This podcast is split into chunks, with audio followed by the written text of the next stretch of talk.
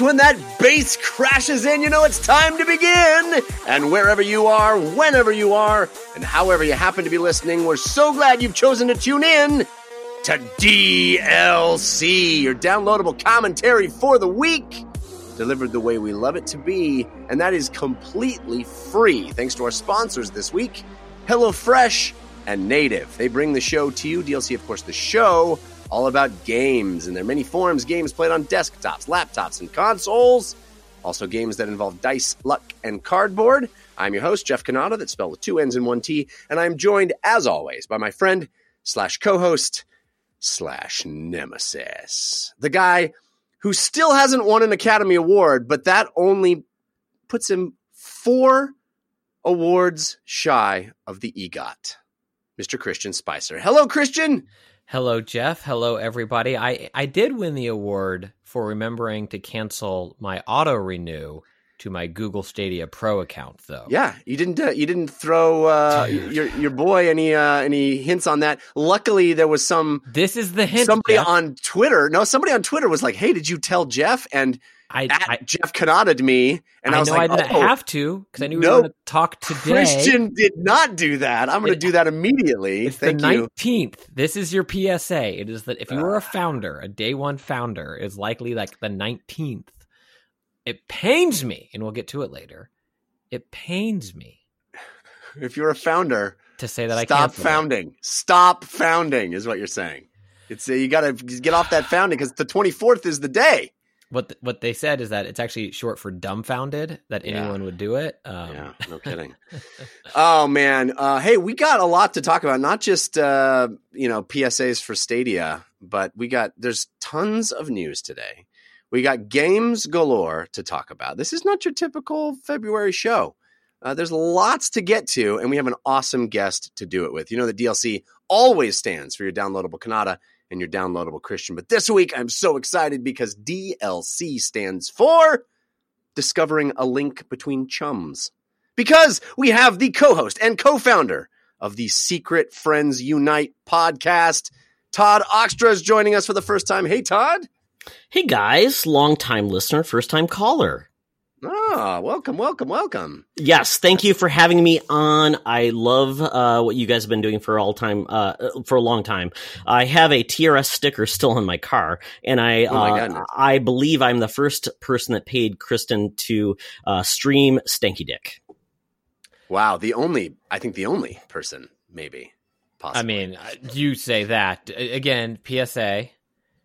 Friends made it. I liked it. I was happy to share it. I'm going no one even remembers that reference but the three of us. Uh, and I don't even remember selling stickers for TRS or giving stickers away. I don't even know. I didn't even Oh. remember making stickers for TRS. Dude, that's so. how Alex bought his first house. You, you Mm. weren't in on that? all that sticker money. Yeah, the sticker price. Um, uh, well, that makes me very happy to hear, Todd. Thank you so much for uh, sticking with us all this time, and it's awesome to get to talk to you for realsies on the show. So uh, let's jump in and start the way we always do with story of the week. Story of the week, it's the story of the week. Story of the week, it's the story of the week. Story of the Week is the part of the show where we make our case for the most important stories that happen in the world of games this week. You can always submit stories for our consideration by sending us an email to dlcfeedback at gmail.com or by visiting our subreddit. That's DLC, oh, excuse me, that's 5x5 DLC dot reddit dot reddit dot com. I know i know things. I know where things are. Uh and that's an awesome group of people actually. It's a really cool community. I visit frequently and uh, you should too. But Todd, you are our guest, so you get first pick of stories. What would you consider to be your story of the week? Well, I'm not sure where you guys stand on the Animal Crossing. I am a newbie myself, but my son has shown interest. He's a 14 year old boy uh, that loves uh, Nintendo uh, more so than I do, probably. And then there's news about Animal Crossing, the fact that they're going to limit your availability to play this um, in a way that would say it's consumer friendly. They're saying one island per console, no system transfer, no cloud saves, and obviously the internet uh, that equals internet outrage. So um, it's it's kind of a crazy thing because we think we've moved beyond you know where you can play your game, how you can play it, and, and fear of saves going away. And Nintendo seems to not really embrace that. Nintendo not embracing the industry standard on, on technology? What? That's crazy. How many Uh, I- islands do you have in real life, Todd? At least Nintendo's going to give you one island. Uh, Nicolas Cage is selling me one of his islands. Oh, dang it! Good point. Uh, thanks, tax reclaim. Um, we, uh, I am not a, I'm not a Animal Crossing guy. Christian, I don't think you are either. Really, are you? Or, or- Uh, I will say this again, and I will keep saying it when Animal Crossing comes up. I bought the mic for the Wii so that I could play Animal Crossing on my Wii with my brother-in-law and brother Mm. and their families, and I've owned every version of Animal Crossing Hmm. that's been released. The fastest deleted, the mobile version. wow, yeah. Um, yeah, so I guess Christian, you'd be the one to to ask about this. Are you mad about the one island per Switch? Are you mad about not being able to transfer your save data between consoles? Do you feel like this is artificially uh, limiting and for no good reason? Yes and yes and yes. The the the sad part, and Todd, I, I don't know kind of where you or your son come down on this, but it's like, am I giving it a pass because it's Nintendo and you kind of expect things like this from them? I, I think so.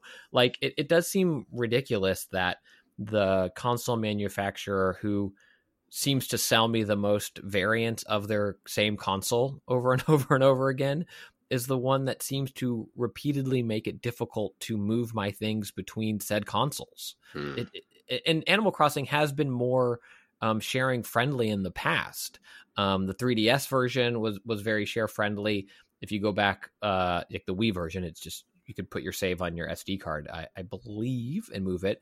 But it also was more of a home console than the Switch, where with the Switch Lite and moving things over, it, it seems as if Nintendo's the cloud saves like we, their system has it if you're a switch online member but not every game supporting it and when messaging gets murky like this i think it's highly problematic and i think it is anti-consumer because you can't sell someone on one promise and not deliver it across the board. And i think to your point uh, jeff about stadia where it's like 4k I mean, 4k like it, it bothers me when you kind of shout from the rooftops like pay for our service and you get this stuff. But like not the not that game. Well why not that game? Well we don't oh that is a game we make. Um yeah i don't know it it it boggles my mind it really does Yeah, more like animal staying. Am I right? Because of the no cross saves. i think the Um, animals leave but you stuck with your same stupid Mm. island yeah, so I guess the the official text, as translated by Kotaku, says, uh, "quote If you own two consoles, please be aware that you cannot move your island from console on which it was originally created. This was not the case with Animal Crossing New Leaf, which was the most recent Animal Crossing. Um, but is there any? Do you guys have any theories as to why they would want to do this? Is it just buy more copies, uh, copy protection, don't trade your thing in? Feels like an outdated method of doing that, and and kind of to what end? I don't know. I have a lot of friends in the Nintendo verse that are really I don't want to call them defenders, but they they basically said Nintendo is saying this is a game they want you to play together. Like you can only have one on uh, island per console because they want you to play with all of your family members together, whether you play well or badly together. So if my son decides to create a trash heap of a island, apparently I'm going to be okay with that which Hmm. could be okay. But if you have children, young children, like my sister has loves uh, her her children love Animal Crossing, but she has an autistic daughter, and if my nephew came in and messed up her island. That would not go well in her in her household, and she doesn't want drama. And I'm sure your wife does not want your children to be like, "They're Jeff, they're causing me chaos because their island is now a hot mess. Can you fix it?" Hmm. Yeah, yeah, that does sound like something my wife would say. Uh, the, the this sounds a lot like uh, Animal Crossing hardcore mode. You know, it's it's uh, Yeah. anything you do in Animal Crossing stays in Animal Crossing. You you best be on your best behavior in Animal Crossing. Uh, but I totally feel you, Todd. That that is that is a precarious thing. You're talking about family dynamics. You're talking about siblings. You're talking about this is this is a game that you can imagine people sharing sharing these consoles among families, uh, and it doesn't seem it doesn't seem like the the right choice here. But it'll be interesting to see how this all plays out because Nintendo's also saying that if your Switch is broken, lost, or stolen, that they're considering implementing a save data backup functionality, but that will be limited to people who have the Switch Online subscription. It's So it's so like, well, we can do it. We're happy to do it. It's just, I don't know. It's very strange. Yeah, Very and strange. and another argument has been there are apparently cheaters in the Animal Crossing world where they change the clock, dupe items, and Mm. I'm just so curious about that because it seems like does that really ruin it for anyone? Because it's not like a competitive game. It's not like I have more shells or, or bells or whatever they are, so I'm better than you, and it's going to make people unhappy. It's just a weird concept of uh, ruining cheaters ruining it for others where Nintendo could play on. They understand the commerce, they understand the economy. So if they understand seeing, seeing someone gets a billion bells, you know, just ban the guy versus, uh, I guess, you know, banning everybody else from having saves. I got my my Christmas letter in July. Yeah. No, you, you get Christmas letters in this game, right? I don't know anything about animal. sure. Yeah. It's all about seasons. Yeah. Yeah. See, so my joke made sense. Hey, all right. Well, that's uh that's Animal Crossing, and it's coming soon. It's kind of one of the big Switch games of the year for a lot of people. Uh, and uh, this seems this seems really uh, strange. But you know, Nintendo gonna Nintendo, I guess. Nintendo gonna Nintendo. Uh, Christian Spicer, what is your story of the week? There are three very big stories that are pulling at my heartstrings. Then there's a fourth story that's not as big that I will talk about later. Um, that is my whole rest of my heart. Um, Just the strings, is- and then the other part. it is hard. There's Yeah, and it's strings, and then rest. String and rest. Um, there's a lot going on. Okay, where to start? Where to start? I am going to start with or pick my story. The story that I'm going to pick is that Dan Hauser said bye bye to Rockstar. Yeah, half of the They- Hauser brothers gone. the Hausers. They founded Rockstar Games in 1998. Uh, Dan Hauser was the writer or co-writer of GTA 5, Red Dead 2. Um, I guess he was lead writer on both of those. All the rock stars. and yeah, he's the leaving very soon, March 11th. And Rockstar and I think parent company Take Two stock. I forget the exact dip, uh, but it took a hit when this was announced. And this feels like big news to me in the sense that the company, this is a moment for the company to see what it is as a company versus what it was as these two individuals. And I don't know. I mean, the company clearly has very talented people that work there. But I think as we've seen in Blizzard over the last four years or so, and continue to see that, or, or BioWare, that, you know, that's kind of um, put up or shut up times for companies when these founders, these visionaries, these rock stars of the industry and of the company move on what is left of said company? Like are you a Bio, bioware fan or are you a fan of the doctors? And i'm curious to see what rockstar becomes now with arguably the biggest voice of its products um, moving on. It's also an interesting company in that they are notoriously tight-lipped and yeah. pretty much uh, PR free. you know, they don't do a lot of uh, you know under the hood, behind the scenes type stuff. Uh, they don't share a lot of their process with the world, and you would assume that someone who is the lead writer on games that are very narrative heavy will have a big footprint, big big fingerprints on those works, and that it, it seems like it would be potentially very tough shoes to fill.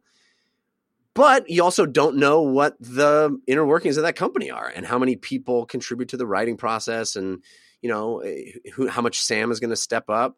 Uh, it's a it's a hard it's a hard thing to quantify from my perspective because we just don't know a lot about how Rockstar works. But I think you're correct in staying, saying that we certainly have a lot of examples of these companies that seem like institutions that seem you know the the your sure bets and then a couple of key figures depart and all of a sudden they're not what they once were and it you you know you don't know if that's that's a coincidence if if or you know one's a was it? One's a fluke two's a trend three's a problem. Who knows? If this is if this is the kind of thing that happened mike morhaime leaves blizzard and all of a sudden blizzard just doesn't behave like blizzard at all anymore Mm-hmm. Is that and there are certainly examples of the other way around too, where like companies get better or continue on a trajectory. Um, Disney certainly had its ups and downs over its lifespan, um, but it, it definitely is at its highest now than it ever was. It's not like Walt left and Disney went away. You know, Yeah. and by left, I, I'm not trying to be dismissive. It came out weird. Walt passed on, and other people took over stewardship of that company, and it is doing great. Um, Marvel Comics, before they were sold to Disney, also had some rough patches did great. So there are other examples of Nike. Uh, well, if you want to get into the Vaporfly controversy, that's something else. But yes, it, it can go either way, and I'm curious to see um, which way Rockstar goes. Todd, do you think this will impact like any upcoming games or any? Do you think this is bigger, or this is just kind of hey, we're going to release this news in February because everything's quiet now and people will forget about it come you know the summer E3 or whatever.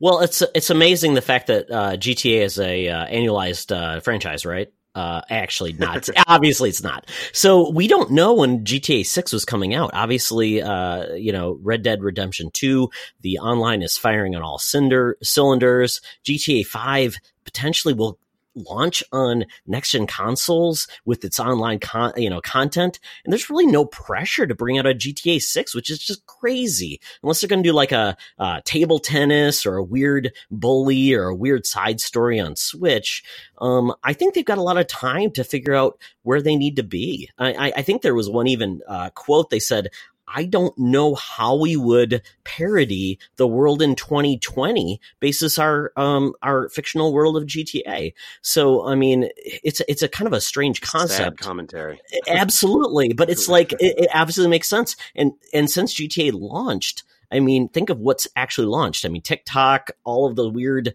world we live in, uh, Facebook, Instagram. I mean, it's even more so uh, elevated.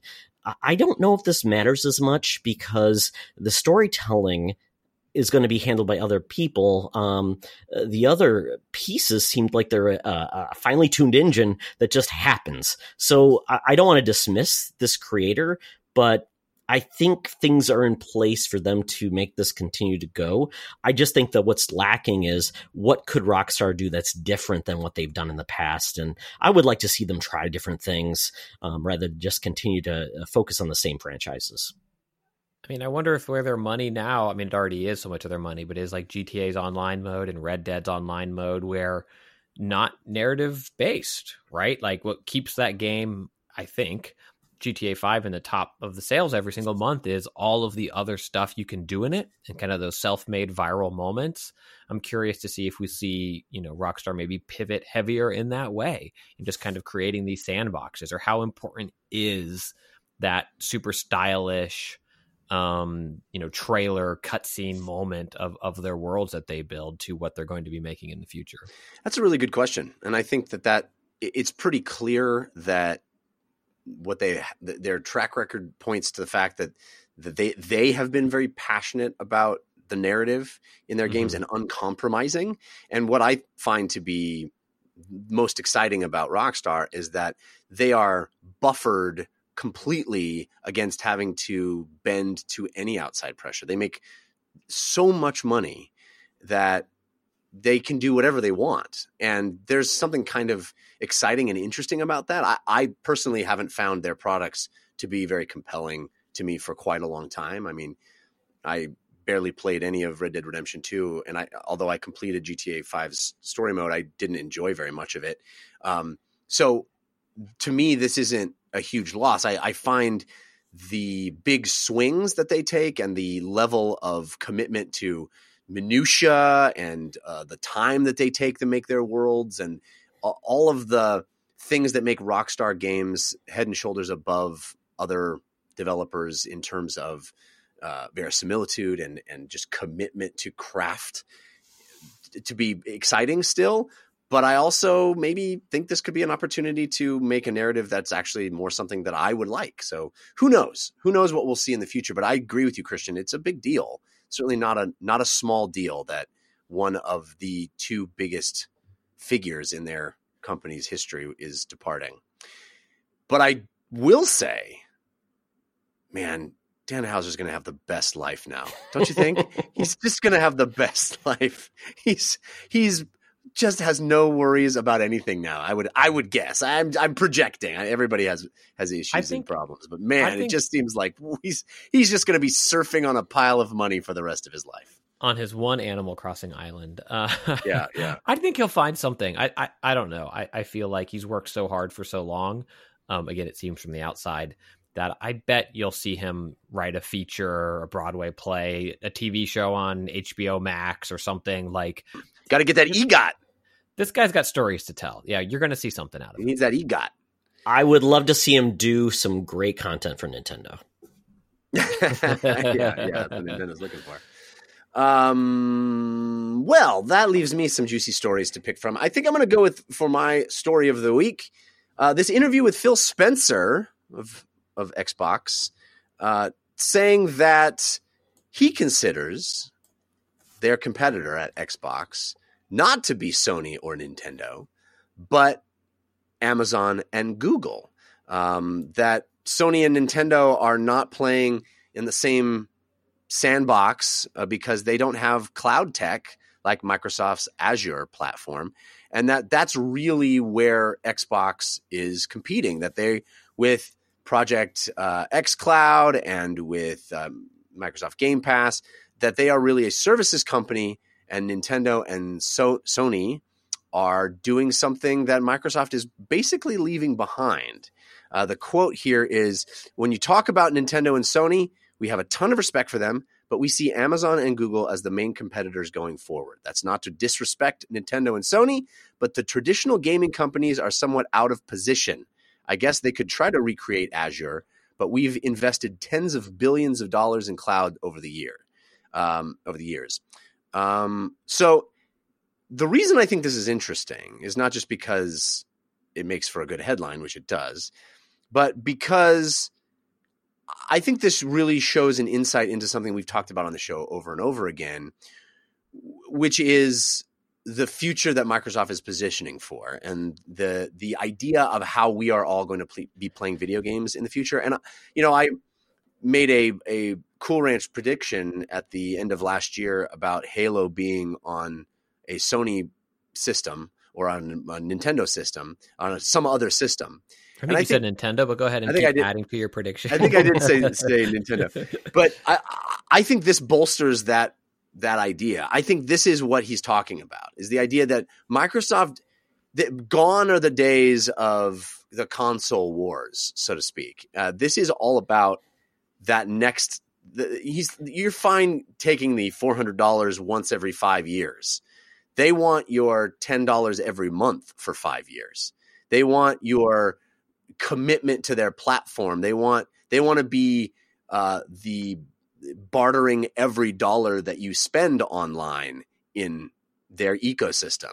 And I think that is going to be ultimately a pretty awesome prospect for gamers in the short term. Well, I don't know in the long term, but I think in the short term, I think that's going to be a pretty interesting thing where we're going to have the freedom to play things on anything we want. Things aren't going to be locked to consoles. Microsoft doesn't care anymore. They don't care. They want to create things that are compelling and then have you use their infrastructure to play those things. Todd, I'm curious what your takeaway is from this quote and whether you think it's even accurate that they are not competing with Sony and Nintendo.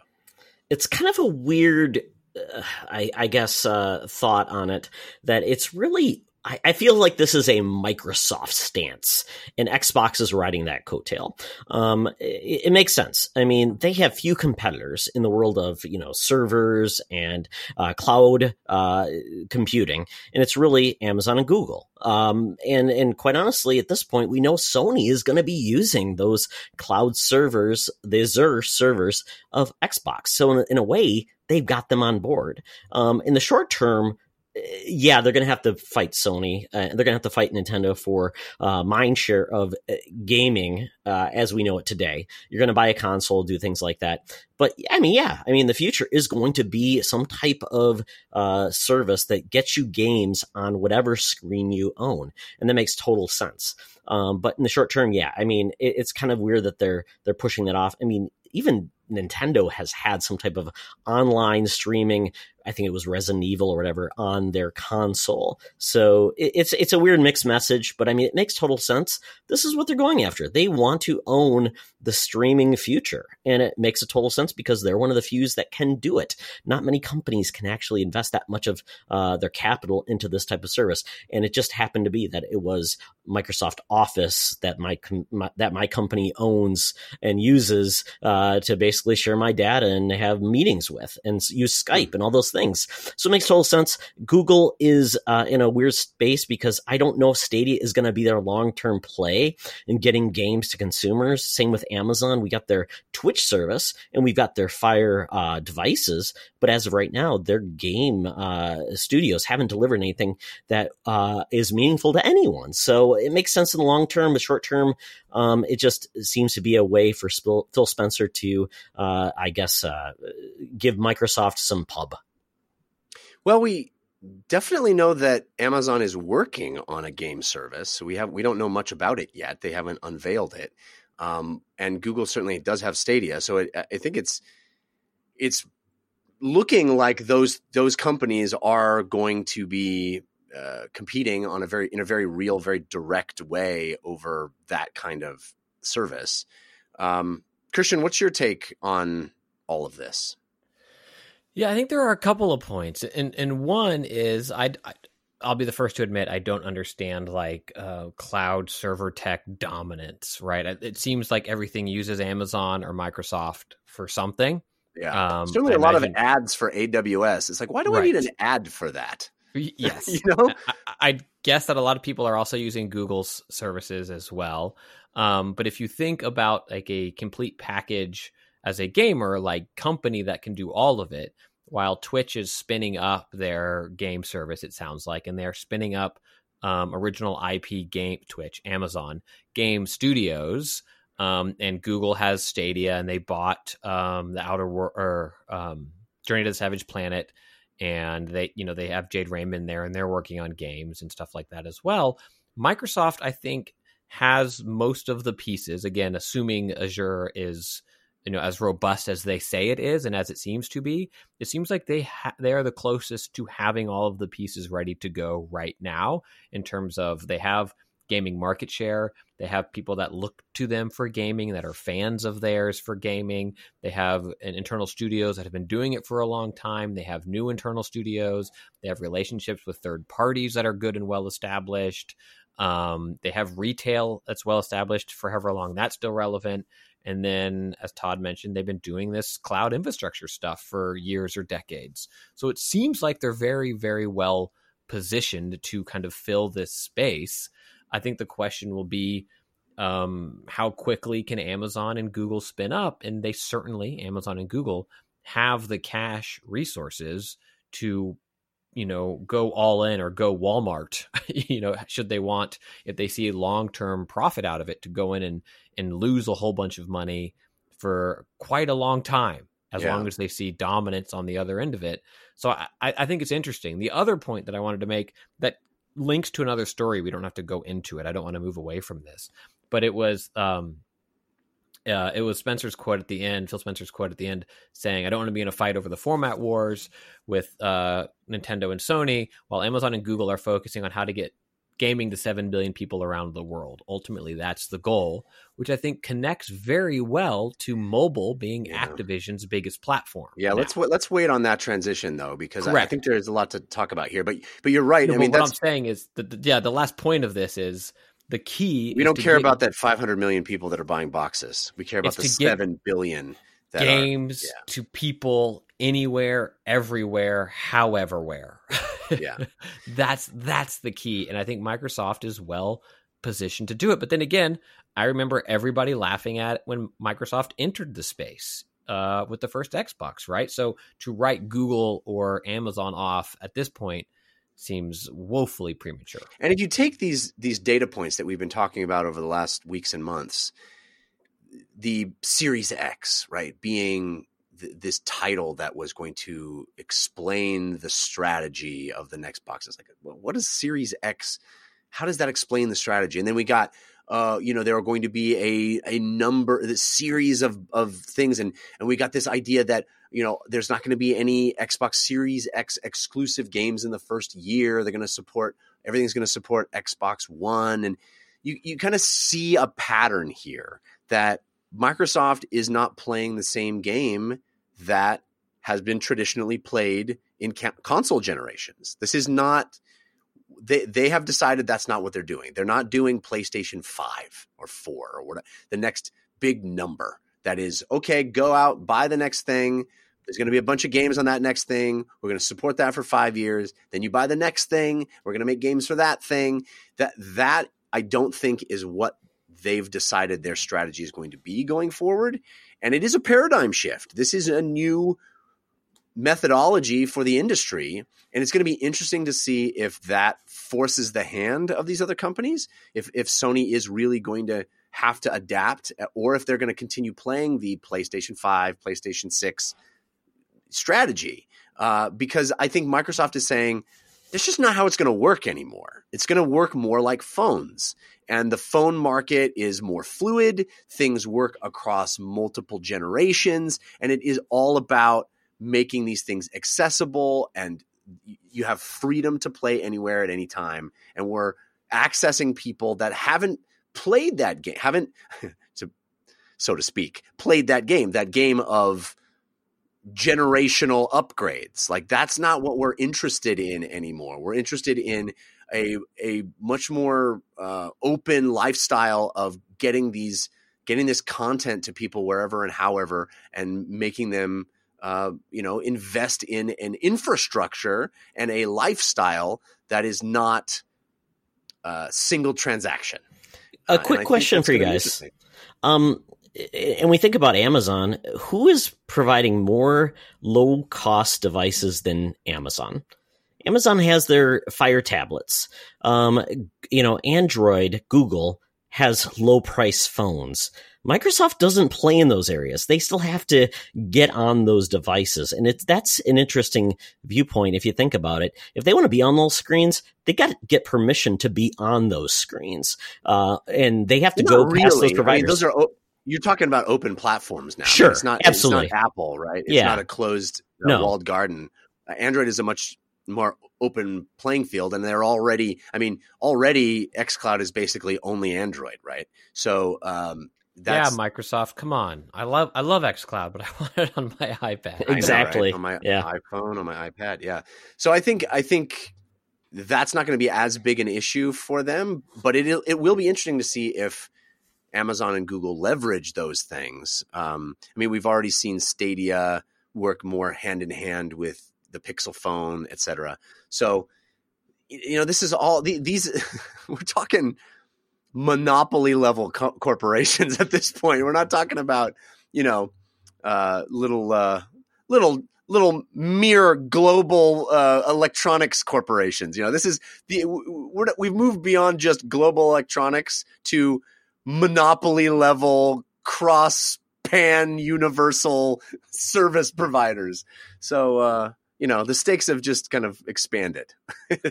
What's going to happen is you're right, what's going to happen is before we even realize it is Elon owns the best one with all those satellites they've been shooting up into space. Dude, my car is already a great console. You know what I'm saying? You know what I'm saying? Dude, I think I sent you that, but this relates now that we're here.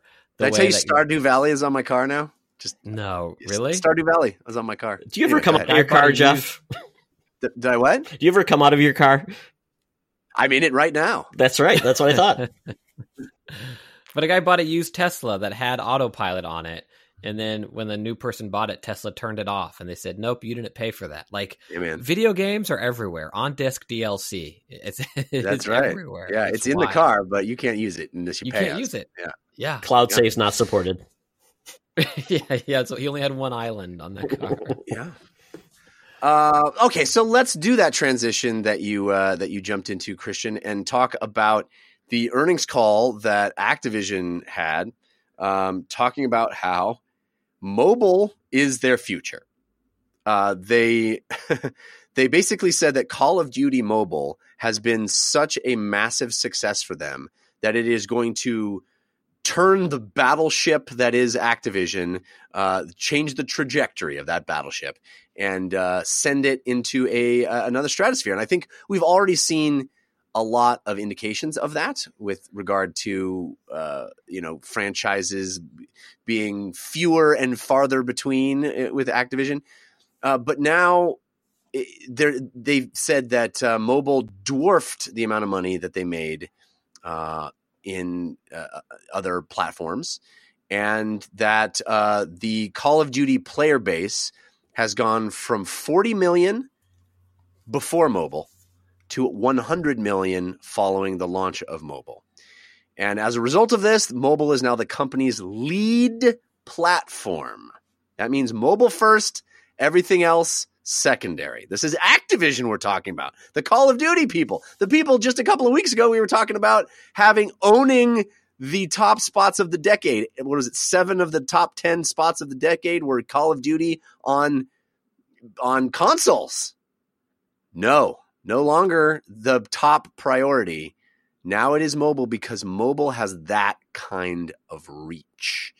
Uh, the publisher also sees an opportunity to sell in-game ads, a standard tactic with free-to-play games, but it can uh, it, it, has yet to roll those out in a major way, says the article. Um, but also, thanks to this success, Activision says that they are already working on quote high quality mobile games for all of their most important franchises. So get ready. So Call of Duty and uh, Call of Duty, Blizzard games. I mean, they are Diablo, Overwatch. Yeah, yeah. Skylanders RAP. Crash is that Activision? There were rumors that, that leaked of the Endless Runner. I can't game. imagine Activision is going to be the only major publisher coming to this conclusion. Uh, Christian, you wanted to make this transition, so I'll go to you first. What what what do you make of this?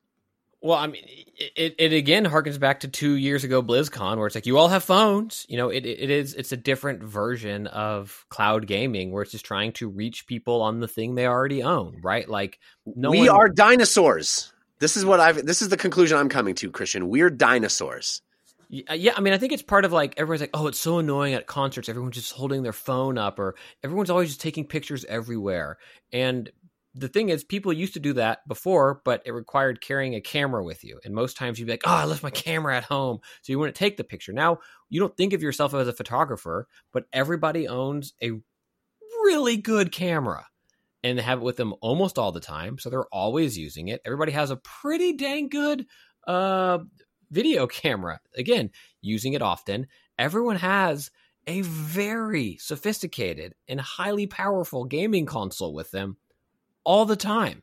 And people are using it. They don't consider themselves gamers, but they find themselves using it again and again and again. And it's reaching people where they are with what they have it, it makes sense in that regard. The thing that scares me about it is just the way that mobile games raced to the bottom in terms of cost and then the way they look to monetize most of their players and that the approach that many mobile gamers have either accepted or um, uh, more cynically perhaps been tricked into um, accepting the form of of payment that otherwise uh, there's some outcry against and other forms where like even when Microsoft first announced Xbox points or whatever they were called credits, it was like 580 points is four dollars, and you're like, wait, what? How does that doesn't mobile games, many of them, not all, use that to the tenth degree, where there's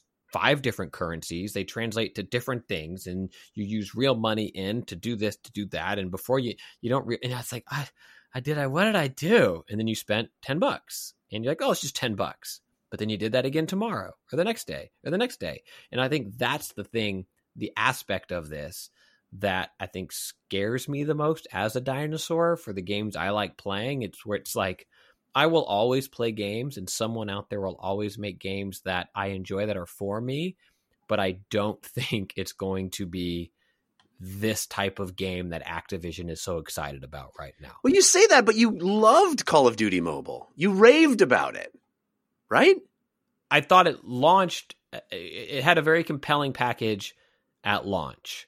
Um, that didn't seem heavy handed on its microtransactions. I deleted it off my phone um, after Activision and the whole Hong Kong thing. I know that no company is perfect, and I am a hypocrite by supporting other companies.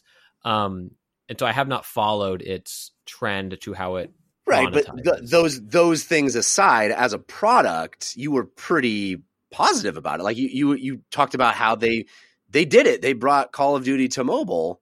Yeah. and you thought it was a, a pretty effective version of the game. Do you think that? I mean, listen, I'm on your side here. I'm challenging you on your point. No, no, but no, I, yeah, I I agree with what everything you've said so far. But I do remember you being pretty uh, positive Yes. about the game as a game, and I think you know maybe there's this universe where th- they repeat that and they bring lots of franchises, and you know. Diablo Immortal is very, very good, and they, these games are excellent games. Yeah, I mean, I, I hope so. Diablo Immortal, uh, it didn't have any monetization in it. It certainly played well the last time I played it on a nice big iPad. I think for me, and while I, I really did like Call of Duty Mobile when it came out, I thought it was a, a good port. It, it still isn't my ideal way to play a game, but I think that is because I am a dinosaur. And I think that goes to for a lot of uh, other gamers out there that they it is their first game console is their phone. They have it. That's how they're used to playing things. So that is their preferred way to play. I think a question i'll throw back to you jeff and and to todd as well. I'm curious how long until and not, there already are some examples but it's more common that the large franchise comes from phones or mobile. We have to wait for a PC or console port where it's kind of we're at an inflection point right now, right? Where if a Call of Duty wasn't Call of Duty, I don't know if it would have been as popular if the same game under a different name, you know, with very close to these classic maps, but not these maps that you know from the consoles launched. Um, it's because it had that recognition of this major IP. Same with Diablo, right? It's Diablo. Yeah, but you could say that about Black Ops. I mean, you could say that about uh, the next sequel to Call of Duty. If it just was some other name, it wouldn't.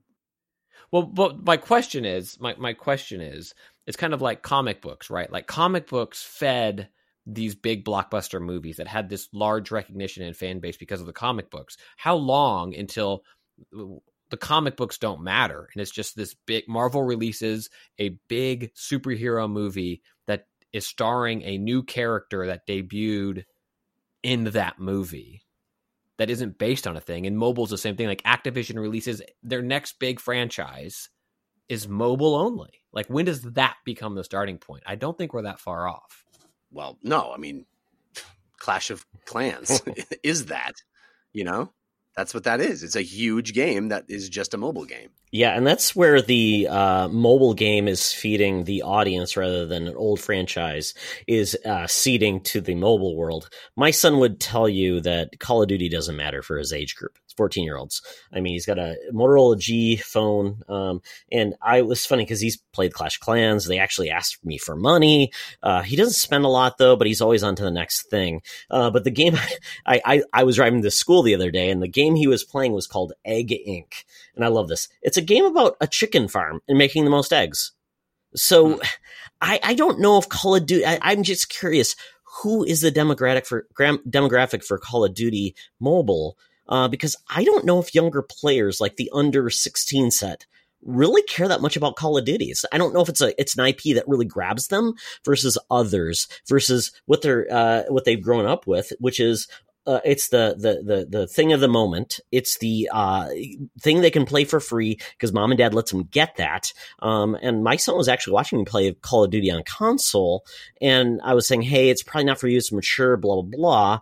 But um, there was a cool uh, multiplayer mode you could play, and he's like, "Eh, that's okay. I'm gonna go play tabs on my my PC. I'm gonna do this and that." So I don't know. I don't know if this is just a bunch of old farts playing on their phones when they're on the toilet. Well, I, Todd, I would I would totally agree with you because that's that's the thing I would take away. If you had asked me uh, several months ago, I would say, "Oh, Call of Duty Mobile is going to be a subset of the total Call of Duty players. It's going to be people who already love Call of Duty going, I can play it on mobile."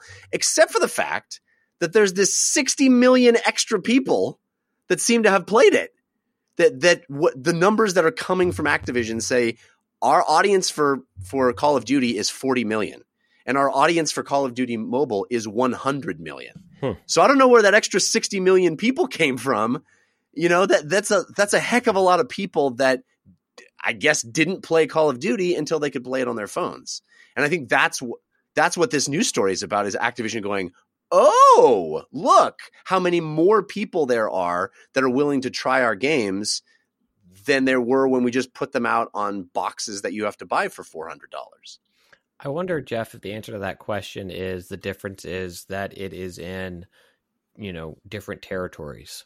That it wasn't in on boxed Yeah. retail copies where those Agreed. weren't sold before. Maybe. I, I can't believe that seems like a huge number to just say, well, it's you can it's in app stores instead of China, India. You don't think you can yeah, buy Call of Duty that in really China? plays out. I bet you can. I bet you can buy Call Uh, of Duty. in I don't. China. I mean, ignorant. I, I got banned in Russia, right? In PS4, they like they didn't allow the because of the some of the things that were going on there. So I just think it, the first person shooters in China, specifically in Asia, have not been that popular with older players, but maybe with younger players, it's finally getting some traction. Well, we're certainly out of our depth as far as uh, market Yeah. analysis, but Yeah. but it, it it's nonetheless very fascinating, and um, I think it's going to be a trend that is not going to be just limited to Activision. I think we're going to see th- this is happening, and this is why I say I'm a dinosaur because I'm a person that wants to play the best games on the biggest screen. And that's what I want. I'm as as excited as we get even about all of this X Cloud and Stadia and whatever else uh, streaming future convenience uh, is, is nice, but at the end of the day, I'm much more excited about sitting down in front of my big 4K television and getting the best image that I can on the biggest screen and the best sound system. Where do you usually play your Switch? Well, that's a completely different On the toilet. situation because I'm playing. I, I go to Switch for a specific experience. But it Although looks better and plays better on your TV. I, I know, but if I'm going to have TV time, I'm just not playing my Switch. Hmm. You know what I'm saying? And I don't think that's the case here. I don't think you you you're saying these 60 or this 100 million people is I mean maybe it is. Maybe it is pure co- convenience and it's it's more likely that it's a whole bunch of people that just don't have access to televisions to play things. co- yeah, cost and com- you don't need a console. It's free to download. You've got a phone all the time, and that's your computer. Like that's there's a heck of a lot of people for whom that is the beginning and ending of their computer. Like the, the their phone is the thing that they do everything on, and I mean, it's certainly a, the case in a lot of uh, uh, other countries where the the phone has become the PC for people. Um, yeah. so, you know, there's probably a lot of people for whom it's just I prefer to use my phone because that's the thing that I do everything on. Right. And I have one. Everyone has one. It's a personal device, you know. Do you know the saddest thing about you being a dinosaur, Jeff? Hmm. Uh, millions of years from now, you won't even grind you up and use you in your car. No, I, bec- I I'm I'm useless even to myself. Yeah, you're just worthless. You're not even Yeah. like a valuable resource that ruins the earth later. I'm I'm saying get off uh get off my fossils. You know what I'm saying? I tell people to stop using me. All right. Speaking of using me, uh, that does not transition at all. But I do want to thank our sponsor. Our first sponsor is HelloFresh. Uh, this is something that has made my life better uh, completely. I can say that absolutely 100% honestly because I uh, was not a person who liked to cook. And HelloFresh has made me a person who likes to cook. I now, I love it. I, I get to be the person that creates dinner for my family, my whole family, because of HelloFresh. That's pretty awesome. It's simple. The things that I hated about cooking, about preparing food, even when I was just a bachelor, I hated this, is figuring out what to make and then going to the grocery store and buying all the ingredients. And it just takes forever. And also, I ended up with a bunch of extra ingredients that I didn't use. I bought this one thing for this one recipe, and then I'm never going to use that again. It just rots in the fridge, and I feel terrible about it, and I throw it away two weeks later, and it, just wasteful, and it just feels awful. HelloFresh fixes that. They give you just the amount of ingredients that you need in little brown bags that when you get the box, you get the box uh, delivered to your door. This is the best. It's the best. I open the box, I look at my recipes, and I pull out this brown paper bag that has all of the ingredients for that recipe, and I just put it in the fridge. And I'm completely done unpacking. Three of those are in my HelloFresh box. Pick them up, put them in the fridge, and then when it's time to cook dinner, I pull out that bag, open it up. It has everything I need in the pre portioned amounts that I need. And I start cooking these incredible, simple, easy to make meals. Most of them take about a half an hour to make. There's lots of variety in terms of plans to choose from. You can do the classic, the veggie, the family. We're on the family, which is uh, really great variety of meals.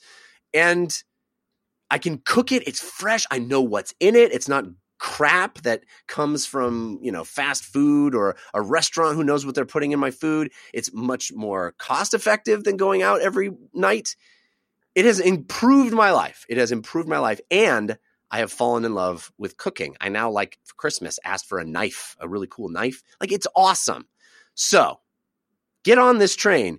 Uh, you can get $80 off your first month of HelloFresh. That's amazing. When you go to HelloFresh.com slash DLC10 and then enter DLC10, that's DLC10, it's like receiving eight meals for free. So again, $20 off your first four boxes. That's $80 off your first month.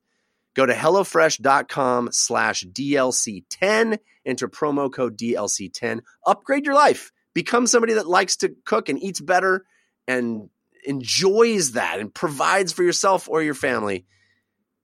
HelloFresh.com slash DLC10 and promo code DLC10.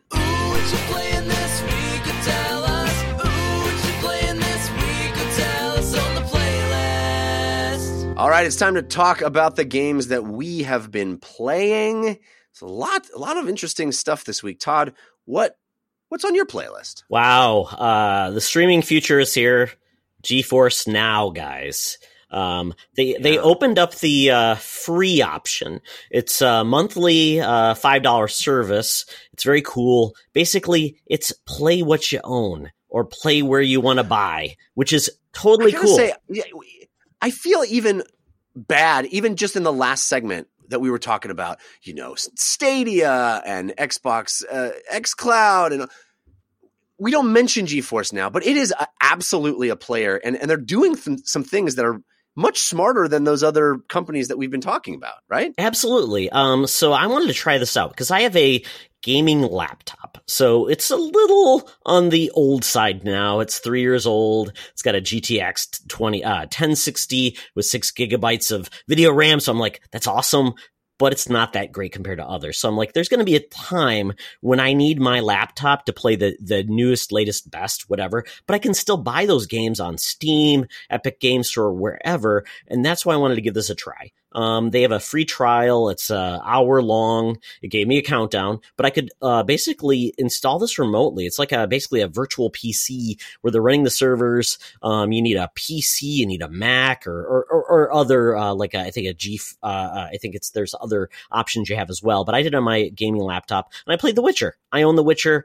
I love The Witcher. Um, it looks very good on my PC. Witcher three, yes, Witcher three. Right, Witcher 3. Yeah, absolutely. So I picked up it. It loads up your cloud saves, which are fantastic, and I played it, and it looked on par with what my gaming PC could do. Um, it's uh, fast. I didn't see any gaps, uh, any uh, slowdown or anything like that. Picked up my cloud saves. It installs it remotely, which is kind of cool.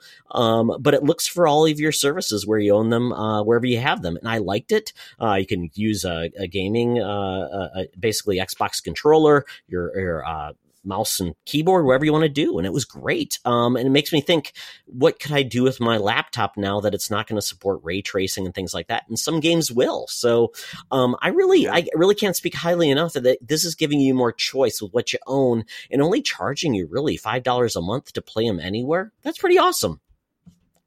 Christian, a lifetime ago, you and I did a comedy uh, sketch about the uh, the launcher for launchers. Yeah, they did it. This is a, there's really a launcher for launchers, and it actually kind of works pretty well on the GeForce Now, right? Yeah, yeah, it is a, like I guess a remote launcher of launchers, and I want to add some clarity, some potential clarity to what Todd was talking about. Currently, two tiers. It's open for everybody. There is the free tier where you can play one hour consecutively, and at which point, at the end of that hour, you need to kind of re-enter the queue for server time. But you can play as many hours as you wish. You just it would be in one hour chunks. Um, and then the four ninety nine uh, a month package where they say it will likely go up after 2020, but right now it's 499 for I like the the pro tier, which gives you ray tracing uh, enabled in games. I played Wolfenstein Youngblood with ray tracing uh, on a MacBook uh, via GeForce Now. Um, Founders Edition, I believe is what they're calling it, or Founders m- model. So you're, Um, you stopped being a founder, and then you became a founder. you You know, once a founder, always a you got a founder. found. You, know? You got a found. You know. I've, I've been found. Um, Did you find it? Yeah, I found it. And that is six hours of consecutive playtime. And again, you can kind of re go in again, but then also no waiting or priority waiting for queue time to get in on these virtual servers. This And is the one thing though that, that that I find to be a little um, worrisome is this this idea of a queue, this idea of wait, a wait time. You know, Well, I- agree. I, I, think it's right now very well. One, as a founder, I never encountered any that seemed lengthy. I think it also though is a prag founder's privilege is what you got. And, and also I should say it is founder's privilege. Um, thank you, Nvidia. This I, I was very much willing to pay for, and there's a, a, finger on the trigger to pay for, but um, I was given access to the founders thing to play around with it and talk about it. It's like Um, a special jacket, like yellow jacket that they give you. Oh, did I show you the jacket? the founder's privilege. It's so good. Yeah. dude. Oh, you're It actually. founder. It's a Tesla. Um, that becomes a jacket. Uh, no, no jackets, no Teslas. Um, I haven't encountered any queuing as a founder, but I think I think I'm speculating that it is a pragmatic way to handle the idea of this thing instead of because they're not Amazon. I mean, maybe they're using Amazon, but like you know, instead of having a bazillion servers ready and no one's using them, or having not enough and there's a huge line, it's trying to find that balance, right? And so, as long as the wait time isn't overly cumbersome um, or used to drive people toward the founder thing, where it's like you're you're you can play uh, Witcher three in two hours, or for five dollars you can play it now. Like that doesn't seem great, um, but I kind of understand it, right? Yeah. I kind of understand. It, it is pretty wild watching it find all the games that you own across all your disparate things, saying, "Oh, hey, some of these games work real great on our service. Why don't you click?" And you click, and they're like, "Okay, here we go." And then it's like this labyrinthian.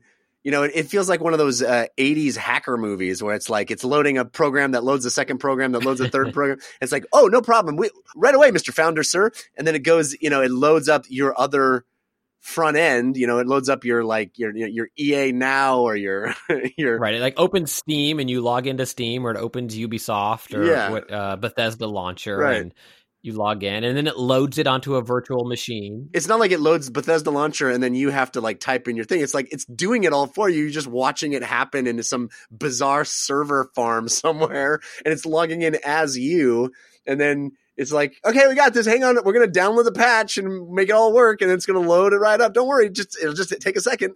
It is it's a very strange thing but kind of rad. It is. It's very cool. It's not quite as like instantaneous or seamless as Stadia when it works because like Stadia is just like there's your game and you're playing it, and here it's like you can play Wolfenstein Youngblood. Sure, okay, click uh Bethesda launcher, and then if it's your first time, log in, and then it's there, and then click, and it's gonna. But the difference is you already own you already own that game. You don't have to buy it again like you do on Stadia. Correct. A- Again, I think the argument for Stadia is that you're not buying it again. That's just where you buy it, you own it everywhere. But yes, but yes, it, it goes. And, and some of the games are very supported. Other games are what they call like single instance games. So each time you kind of have to log in again or, or install it. It's not like a real time install. It's very quick for all the games I tried. Um, but you have to kind of log in and install it. And so if that game supports cloud saves, great, you can take it with you. But if it doesn't, those single instance games, you'll kind of be starting again from zero. Like it hasn't. GeForce Now doesn't quite have all the pieces together, but it is a very compelling. And at this point, as someone who has turned off their auto renew on their Google uh, Stadia Founder uh, subscription, it is, I think, a far more compelling approach to it than um, what Stadia is offering. And I think Todd hit a, the nail on the head where it's like it's games you own or you buy. So if you're at home and you have a, a beefy rig to play them on, that's what you'll be using. But if you're not and you have, you know, good Wi-Fi and a device to play it on, yeah, go grind through some side quests on The Witcher, play some Destiny, you know, go do some missions in Wolfenstein. And what's wild too is that, yeah, now Todd, if he gets the founders tier, can play Wolfenstein with ray tracing on via streaming, whereas his very powerful gaming laptop can't run it Yeah. with ray tracing. It's the future is wide. But I think I, I, you kind of glossed over that fact of like you you have the game. If you have the game locally, you can just play it locally, and I think that's a really, I- for me, that's a big deal in the sense that Yeah. with Stadia, you are going to be streaming the game no matter what. And Stadia hasn't proven to me that streaming it from their servers makes it better. They said that it would. They said, "Oh, well, it's uh, the equivalent of 11 Xbox Ones strung together." you know, but I haven't seen any evidence to that. If that becomes the case, then I will change my tune and say, "Oh, it's better to stream it from Stadia because they've got these mega servers that are going to be better than any rig I could have that's just a single computer." But until that day, I prefer this method because my local computer, yeah, I want to if I'm playing on my local PC that has a, you know, a great graphics card in it, I want to play that. But if I'm away and I don't, and all I've got is my crappy little Chromebook, it's pretty cool that I can also stream it. So anyway, Mhm. we did we kind of hijacked your uh, your playlist there, Todd. I didn't, we didn't mean to do that, but I you know it's I, I think you're right that GeForce Now is a pretty compelling product. I'm a huge fan. Yeah, it was really cool. It did get a little bit of confusion. I tried to play the Yooka-Laylee uh, game uh, that I owned on Epic. Uh, it's the one that's the uh, it's the 2D one versus the 3D one. I own it on Epic, but it tried to kept finding it on Steam, which was a little bit confusing to me because I don't own it there, obviously. And I was hoping that maybe I could play a game that had ray tracing support, but I didn't own any of those. So I'm like, is there a demo? I don't know. It only supports 400 games currently, so it's kind of a mishmash of uh, what it's going to be now versus what it's going to be in the future. And specifically, I think for Mac uh, gamers, I think this is a big entry point because, quite honestly, Mac gamers are like the redhead stepchildren of uh, PC owners. They don't have much there, and they have Steam, but they're like, oh, I can only buy these games. But if it would open the door for them to play higher end games, that's kind of cool. And I think uh, Apple's not willing to uh, offer that to them, and this would be a cool way to do it. So I think that's a, a cool thing to offer. And once again, it's another way to open my gaming PC for more longevity than I currently probably will have. Cool. What else is on your playlist? Well, Jeff, uh, I feel like you are the entry point to uh, roguelikes for me. Oh, nice. Uh, Rogue Legacy. Rogue Legacy was a game that I'm like, I will not like this game. It's roguelike. I am an old man. I have so limited time. I, I want to be able to save my progress and move on. But Rogue Legacy changed my world. I loved it. My son loved it. He thought this is so cool how you can progress, change your children to have different uh, capabilities, like the, they're they're they're colorblind, different things like that. And I loved it. But when you talk about Children of Morta, like you know what? Maybe I'll give this one a try. So it's on Game Pass, uh, Game Pass with Xbox. I tried it, and this game is beautiful. Mhm. Um, the fact that it like zooms out and you got pixel art that looks completely different when it zooms out, Yeah. and it doesn't look like pixel art anymore. It looks like a beautiful, um, uh, just a different artistic style that you haven't seen before. Yeah, it's like the density of the pixels as it zooms out. The the pixels that were big and chunky and you know very um, 16 bit close up. They there's a density to them as it pulls out, and that the detail in in all of that art really is accentuated. It's an it's an awesome effect that's put to good use in that game. Yeah, it's like stained glass. Right. It's just beautiful. And um, I'm not good at this game, but it's really compelling. And when I saw that it has co op, I'm like, my son needs to play this with me because he will carry me forward. But um, I just love it. It's just it's just really cool about the the the the, the really the narrative is what keeps me coming back. Yeah. You die. And it keeps telling you more and more. You have uh, a, a, mother that's grieving for children that are gone, and and and the different uh, relatives are talking about the son that they, he trained with knives, and now he's gone as well. And it's just really just it just really brings me back versus a uh, you know a roguelike which is typically just play again and get better and this makes me more compelled because i love i love storytelling and this really takes uh roguelikes and storytelling and takes it to the next level so i'm looking to do more with it but right now I am horrible at it. I keep dying. I've got the dad and the uh, the the um the the the daughter th- that is an archer, and I'm not really good at arching. So um, arching, Sure.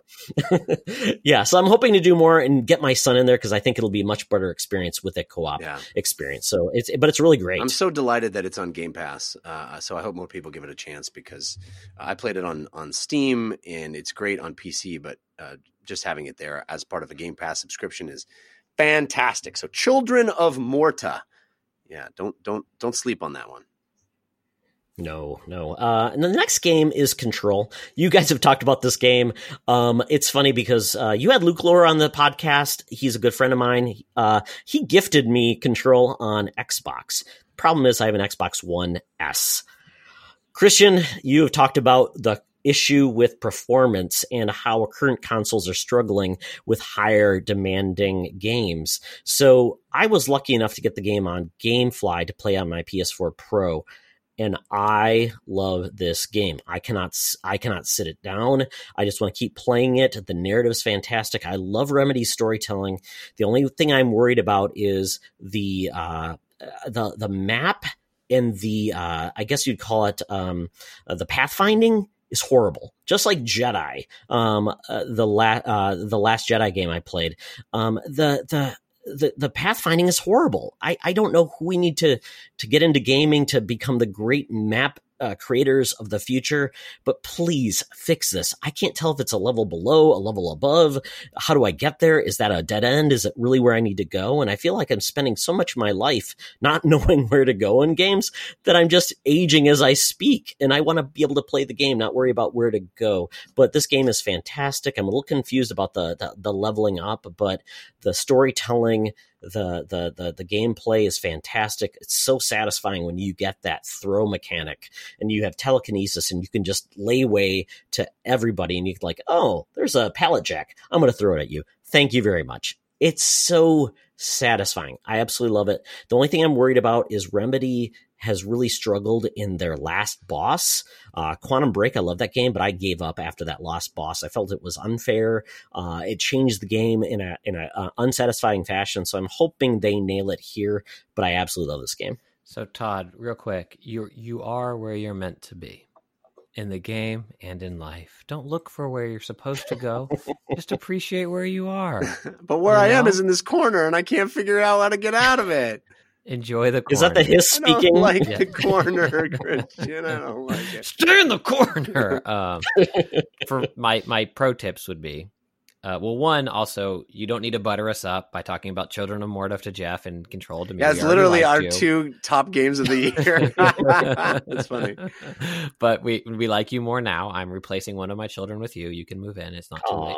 Um, pro tips for control. The map honestly did not bother me. I played it on PC, so I don't know if it's I could just get it loaded in and out. Faster Oh, come on. It's an bad. It's bad. It, it, it honestly did not bother me. But two, I did not use it as much because I used the in-world signage Yeah. almost Hmm, exclusively. okay. But even that, I, I I'd heard you say that, and I did a lot of that, and even that, it it's not as clear as it could be, and there could be I'm- way more in-game signage. Like if they wanted, they could they should have just leaned into that and made that the thing, and not have the map, which is there to. It's very frustrating, and I, I'm I don't not, think I'm you not should. saying that. Go- I'm not saying that you or Todd are wrong. I am saying that for me, it did not bother. I'm me. not saying you're wrong. I'm saying I'm right. No, no, no, no, no, no, no. I'm I'm just saying that it. I Fair enough. had Yeah, it didn't bother you. very little issues. It bad. It is bad. But I think I think- Cartography for the win. Um, but yes, an excellent game. It was the uh, the DLC game of 2019. So uh, we we all agree it is uh, fantastic, even if if it has some minor flaws. Christian Spicer, you have a very long playlist as well, do you not? I do. We will start with uh, the only exclusive game on Stadia. Gylt is currently free if you are a pro or, a founder. That's funny. Uh, Gylt cost me 129 dollars on Stadia. no, you got a Chromecast Ultra and a Uh, controller. also. Still got a little guilt though. it is free. So if you have not, my I, I am still currently a fa- I mean, my pro sub is still active until I think the 19th is when it you know my auto renew doesn't kick in. Um, and it is currently the free game, which I'm glad it is, but also I, I understand it's tough to buy a game on Stadia because there's only like 20, and so chances are the game you want's going to be the free one next next month. Um, but Gylt was the launch exclusive, the sole launch exclusive by Tequila Works, I believe. I don't have it in front of me, but I'm almost certain it's Tequila Works. Um, wow, I, I wrote the game off. I would did, did not have it on my radar. Um, I watched, you know, like the little sizzle trailer for it, and that's it. And I kind of saw the art style and just wasn't pulled in by it. Um, had I given it a fair shake and known what it was or tried it um, before the game came out, I almost certainly would have bought it on launch. It is a legit horror game. Like, not grotesque horror in the way that if your kid walks in the room, they'll have nightmares, but it's, you know, limited resources, stealth, um, avoiding enemies, using your flashlight, uh, collecting resources to solve small puzzles, and the atmosphere, the way the art style. To me, I didn't think the art style looked that impressive uh, on a flat screen, but or like a flat image. But playing it the way it animates, the soundtrack is so creepy. It's like I got Danny Elfman vibes from it. Um, I have not rolled credits yet. I believe it's maybe eight hours long. Um, but I can't play it for long stretches. It is anxiety inducing. It is very creepy, subtle ways of like you think a room is cleared out and then you kind of will revisit it to backtrack and then something new is there or a more powerful enemy is able to follow you in a way you didn't expect before and like you're hiding in an air vent but then the it goes into first person view like all of these things that that horror games and, and uh, thriller suspense games have done before but the way Gylt puts the package together and i think the way they present it in this kind of cartoony childlike um, aesthetic to me really kind of upped it because it seemed unexpected versus like Resident Evil where a thing comes at you and its jaw drops and all this stuff shoots out of its mouth or whatever. You're like, yeah, that's gross. Um, you're expecting the scare, but Gylt. I, I was very very surprised. If you still have Stadia Pro, um, it's free right now. I would definitely recommend checking it out and seeing if you like it as well. I, I was blown away. Really really impressed. Uh, you have not tried it, Jeff. I'm I have not. No, I just wanted to reiterate that's called Gylt, and it's on Stadia. Gylt currently exclusively on Stadia. Um, I played some Ape Out. It is on Game Pass on PC. It is a game that you have raved about, Jeff. Love it. Um, I really liked it. I felt like I saw all of it by the time I finished the second. I danished it. Let me say that. yeah. You didn't finish Uh, it, you danished it. I didn't finish it. I danished it. I played the first two albums, and I was like, "This is really cool."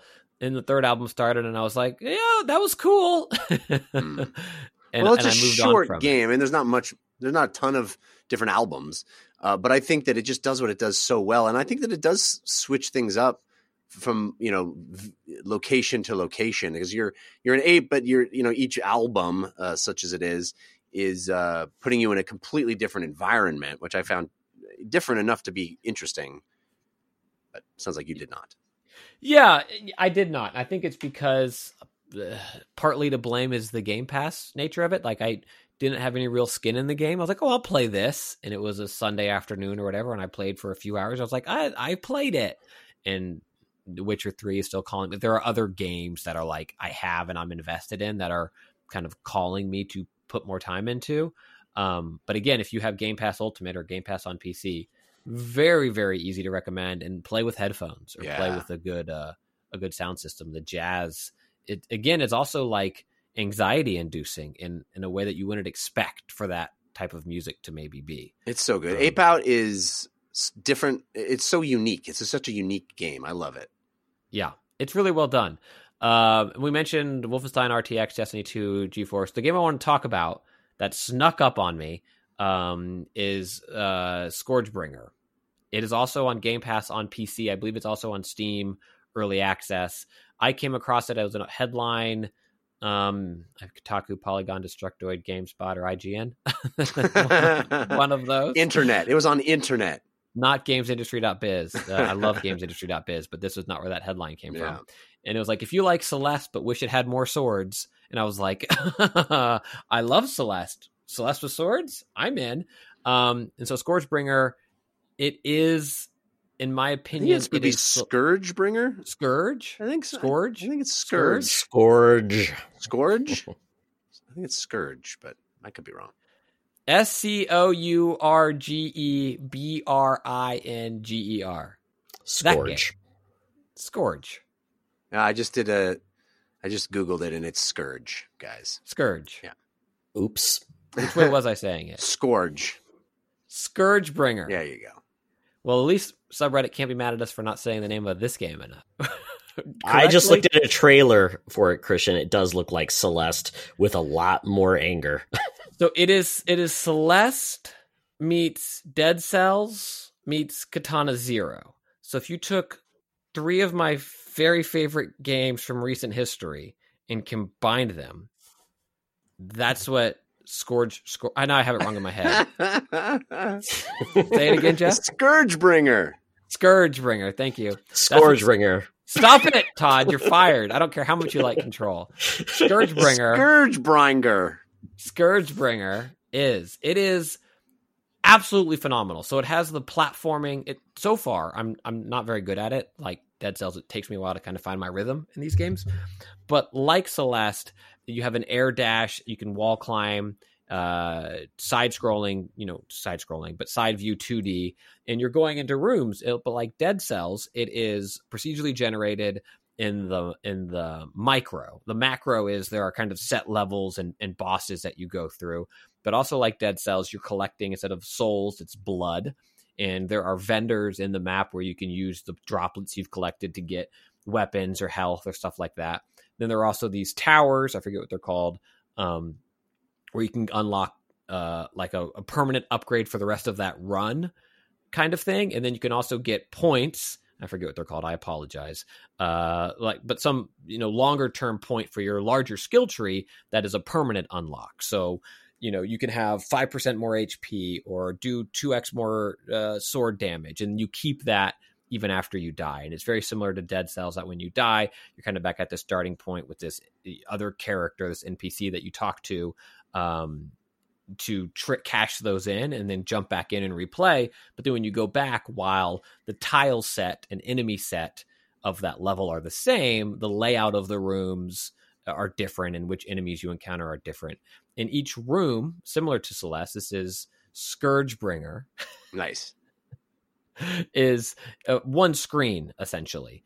Um, each, each room that you enter is one screen, and there are already enemies populated in the the world when you get there, in the room when you get there. But it seems like almost every room, after you take out that initial batch of en- enemies, new enemies will spawn uh, before the, the the level unlocks, and you're able to move on to the next part, into the next uh, tile, so to speak. And the combat because it has that celeste like air dash movement but also a kind of a katana zero sword air dash you know you can keep attacking in the air to keep yourself floating and bouncing off enemies to recharge your air dash to slice into somebody else. Um, and you also have a, a gun um, uh, or a firing mechanic it, my my goodness todd and jeff this game is the first game of 2020. I keep a note on my phone. This is the first game that I wrote down as potential top five game of the year for me. If only, if only you could pronounce it. Away.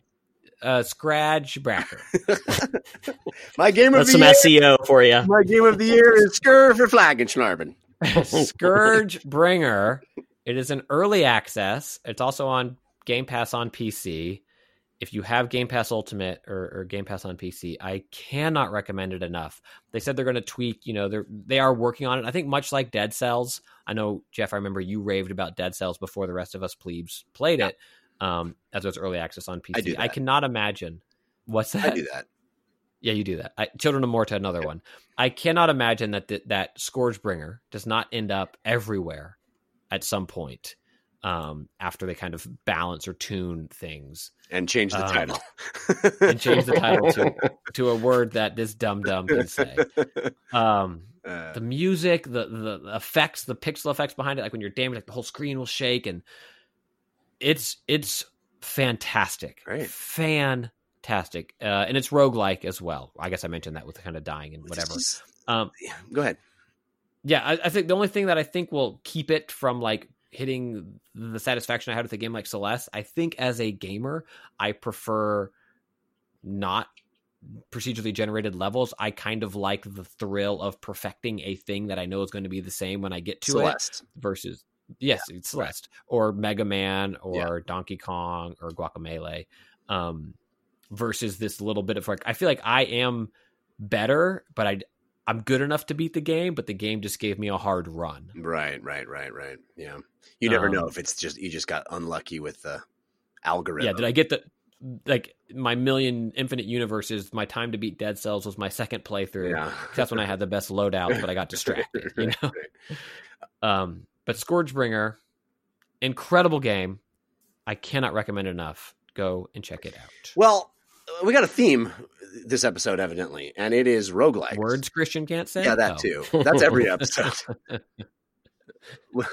the I love the fact, uh, Todd, that you said that I sort of uh, helped you uh, learn to love roguelikes. I guess I'm learning this week. I really it really drove it drove it home, which is funny to say because of how long I've been raving about roguelikes. But this week it really drove it home how much I truly love that genre. I really do. I never would have described myself as somebody, but it seems it seems to be that all these games that are roguelikes are my favorite games. and I'm going to talk about two today.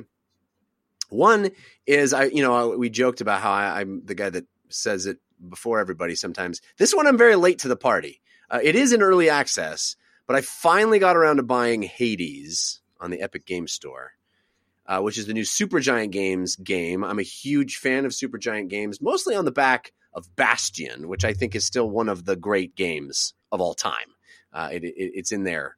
Uh, you know, it was making a play for my top five of the decade. Uh, Bastion. It is just exquisite, um, and the games that have followed up from Supergiant Bastion uh, never quite lived up. But I'm here to tell you that what I have played of Hades is the game that has come closest. It, it is closest to recapturing the perfection that is Bastion.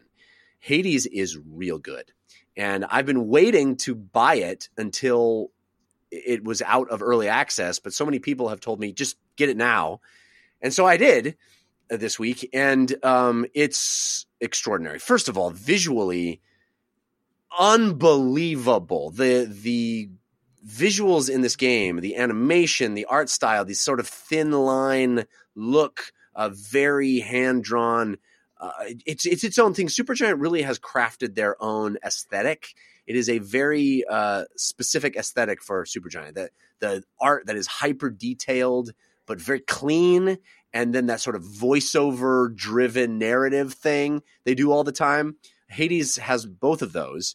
Uh, I love the look of this game, and it's interesting. It does support ultra wide screens, which I like, but it does it in a very strange way. It actually places art on either edge. So instead of black bars on the left and right for the ultra wide, it has art that's there that doesn't change. It's static, but somehow it makes it better. S- somehow it still like- feels like it feels cool because the, the screen is full of this vibrant, beautiful art that is uh, throughout the game.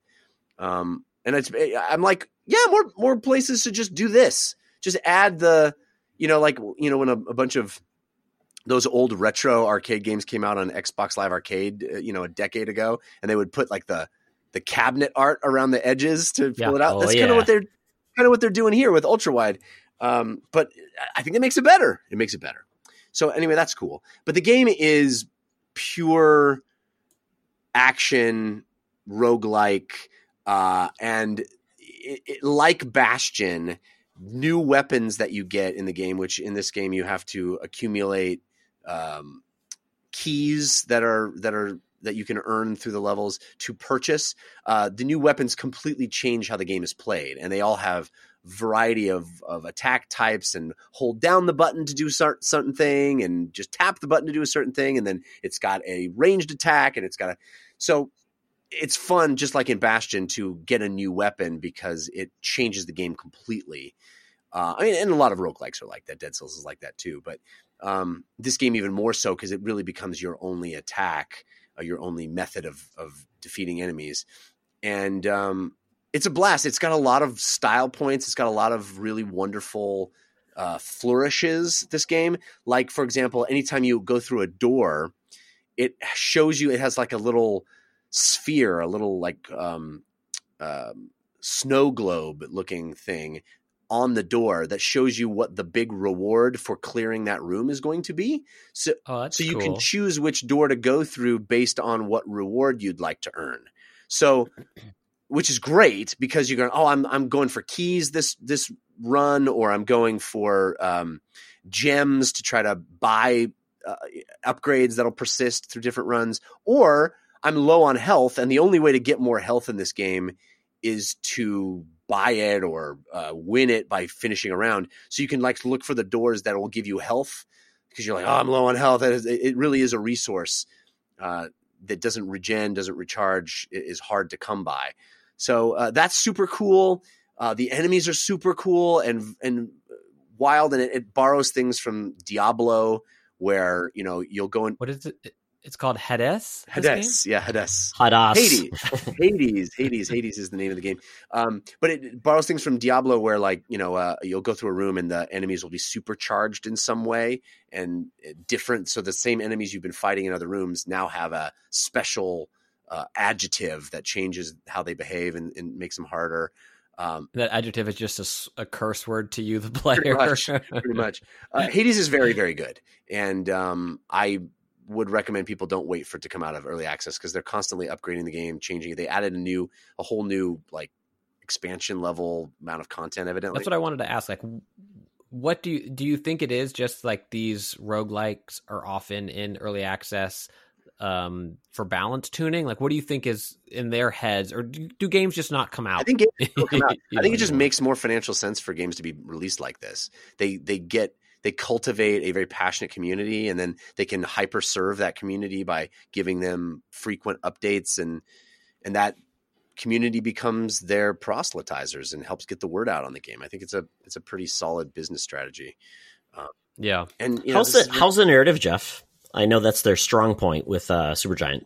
Yeah, I mean it, it's cool. It's all gods like um uh, uh, Zeus and and uh, you know Hades and and all those gods that you're familiar with. The art is fantastic, and you have this this little house that you respawn in every time you die, um, and there are people hanging out around there that give fill you in little bits more. I wouldn't say it is as compelling as something like Children of Morta or even Bastion for that matter, matter but it is fun and the characters are you know vibrant and uh, I wouldn't say this is the game I'd come to for narrative. Uh, I definitely was hooked by Children of Morta's narrative in a much more um, solid way than, than this game. But the mechanics are so fun and, and the visuals are so rewarding and interesting to look at constantly uh, that this game is is very very easy to recommend. Hades is the name. It's on uh, Epic Game Store. I don't think anywhere else yet. Um, all right. Uh, so that's what I've been, but I want to talk a little bit about VR. But first, I want to tell you about how I smell because this is a podcast. With your nose? No, yeah, well, that's how I smell, but I want to tell you how I smell. Ah, Uh, this is a podcast, and therefore you don't get the joy of my odoriferous emanations. But if you did, you would smell me smelling like coconut and vanilla or eucalyptus and mint. Now, if I just said those words to me a year ago, I wouldn't think that sounded like a good thing. Maybe eucalyptus and mint. I don't even know what that would even smell like. Let me tell you, because I have native deodorant on, I can tell you eucalyptus and mint is pretty wonderful thing to smell like. And you don't have to take my word for it. No, no, no. Talk to my wife. That's the most important person. She loves how it smells. In fact, she's often borrowed my native. I, I got a, a bar of native. She's like, Can I just have this? And I was like, Yeah, sure. It's great. Uh, the best thing about native, uh, it's safe. It has ingredients you know. It's ingredients you've heard of, like coconut oil and shea butter. Uh, it's it, you know it's not going to have stuff like aluminum and uh, or aluminium, as someone corrected me. Uh, parabens, talc doesn't have those things in it. People prefer having ingredients they've heard of. Uh, it has, like I said, wonderful scents and a wide variety of them. There's lavender and rose. There's uh, cucumber and mint, eucalyptus and mint, coconut and vanilla, and they also have uh, limited edition scents sometimes. Pretty cool. And there's the unscented option in case you want just no scent and a baking soda free formula for people with sensitivities. That's pretty great. No risk to try it. There's free shipping on every order, and Native offers a 30 day free return and exchange in the United States. So just give it a give it a shot. They have over 9,000 five star reviews from happy customers, it's pretty great. I really, I genuinely like it, and my wife loves it. Um, so she has better taste than I have anyway, and better smell. All the senses she has are better. Uh, so for 20% off your first purchase, visit native visit nativedeodorant.com and use promo code DLC during checkout. That's nativedeodorant.com and promo code DLC for 20% off your first purchase. N A T I V E D E O D O R A N T.com. And then that promo code DLC is the most important part for 20% off your first purchase. All right.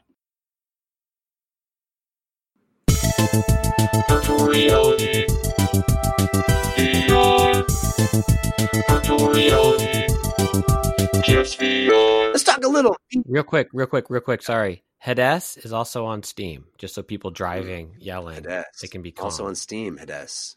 Yeah, they hate me now that I've said that because people don't like it when you don't when you say that Epic Game Store is the only place to get something. Hades on Steam. Okay. Virtual, virtual, Air Christian interrupted, Jeff's virtual reality. No, that's okay. Uh, Todd, I know that you have been playing a little VR. Uh, tell us what you've been playing. Yeah, I'm a noob. My son wanted uh, the Quest, so he actually ponied up half of the Quest to get it. So that's why we have it. So I'm cheap. He loves to do new gaming uh, expectations, so he is totally into Beat Saber, and that's all he does, and he sweats all over the Quest. But what I do is a little more rela- relaxing. So my co-host on our gaming podcast, Co-op Mode, got me a preview uh, review copy of Ghost Giant on Quest. Um, Ooh. yeah, it's kind of cool because I know this game had some problems on PlayStation VR, so I wasn't exactly sure what, what I was expecting to get with this game. But wowie wow, this game is like the aesthetic of Animal Crossing, but uh, more endearing because the uh, people actually talk. The the little boy, uh, I guess, cat talks with other people, and this is such a weird uh, cool aesthetic, like a diorama that you, as this ghost giant character that is helping this little boy cat on his adventure, you're kind of in the middle of the diorama and you're opening up the world and helping him on his way. And it's just so pleasing. And this game made me feel so good, but yet so sad for this little boy cat who's got some real problems with his life. And you're just there to help Yeah. him through it. And it's adorable. And I don't know what the restrictions were with uh, PlayStation v- VR, but I mean, it was awesome to be able. It's controls. Oh, The okay. controls. I loved the game, but those wands on PSVR, pardon my French, they la suck, and, and that was the problem. It's that using your ghost giant hands, it it just those wands aren't great. I'm so happy to hear that uh, the. I mean, I, I would make sense because the Quest con- Quest controllers are fantastic, but I'm so glad that you had no issues. I, I did have a little bit of wonkiness with the uh, the Oculus Touch controllers. It kept looking like I was giving the little boy uh, little uh, middle fingers. so I don't know why it, would, it didn't want to keep opening up. Now, I- wasn't trying to. He was trying at times, as most teen boys are with my my my teenager. But I mean, it was beautiful. Like I was trying to give him the high five, like you Yeah. do at one point, and yet my fingers didn't want to open up. So I'm like, what am I doing wrong? So what am I doing wrong? And it finally worked. So I'm not sure if it's an issue with uh, just it's it's it's still not released fully, but uh, man, I I and I'm not completely done with the game, but it's amazing. And it was kind of cool to find all the little the little like worms that are kind of like the the things you have to find to get 100% the basketball uh, shoot that as well. And it's just it's just endearing. I just absolutely loved it. And i'm at the point now with the little boy where he's really opening up and you're kind of at his level. And it's just uh, endearing. And with having a a 14 year old boy connecting with your kids at that level is so different and maybe this will teach me something and make me a better dad who knows yeah, give him the middle finger. It teaches you something. you're saying like i haven't done that already yeah, sure. Uh, yeah, I played a lot of this too. It's it's a lovely game. It's got that beautiful little diorama thing that I I just love in VR, where you feel like you're interacting with this this little diorama world. Uh, yeah, Ghost Giant, very good. Uh, anything else? Yeah, I, I tried out the Oculus Link. My, like I said, my laptop is actually not officially supported, but it works. So I got the cable Christian uh, recommended. I got the extension that I think Christian recommended to try it out. So I was not encumbered. So I've got like 25 feet of of length, and I tried a game that was free to try.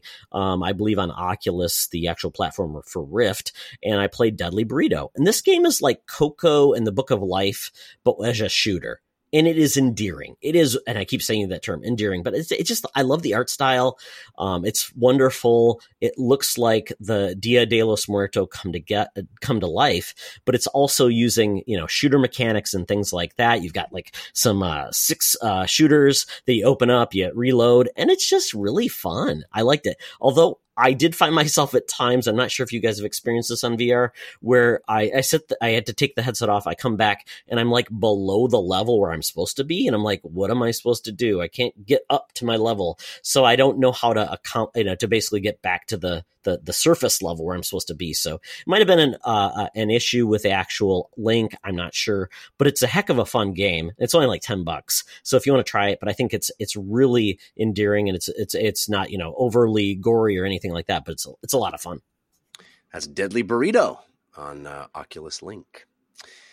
All right, so I'm going to talk about another roguelike, this one in VR. And this game is awesome. It is called Until You Fall. This is from uh, Schell Games, the uh, the same studio that did I uh, I Expect You to Die, which was a really fun, sort of almost an escape room as a VR game. A game I raved about a, a long time ago. Uh, really cool. You, you were a secret agent. You're in very various situations, and you have to figure out how to get out of them by manipulating the environment around you. I was on pretty much every VR platform. This is a very, very different game, but it's from the same excellent studio, uh, Until You Fall, which I guess could have been titled I Expect You to Die, because it is a, it is a roguelike and you are going to die a lot. There's a lot of games that have done melee sword combat in VR. It's a, it's kind of an obvious thing. Like you're in in VR, you've got hand tracking. I want to, you know, even Zelda on the Wii. It was like, oh, you got something to swing. Let's swing a sword. It makes a lot of sense but very few games do it very well. And I don't know of any game that does it better than Until You Fall.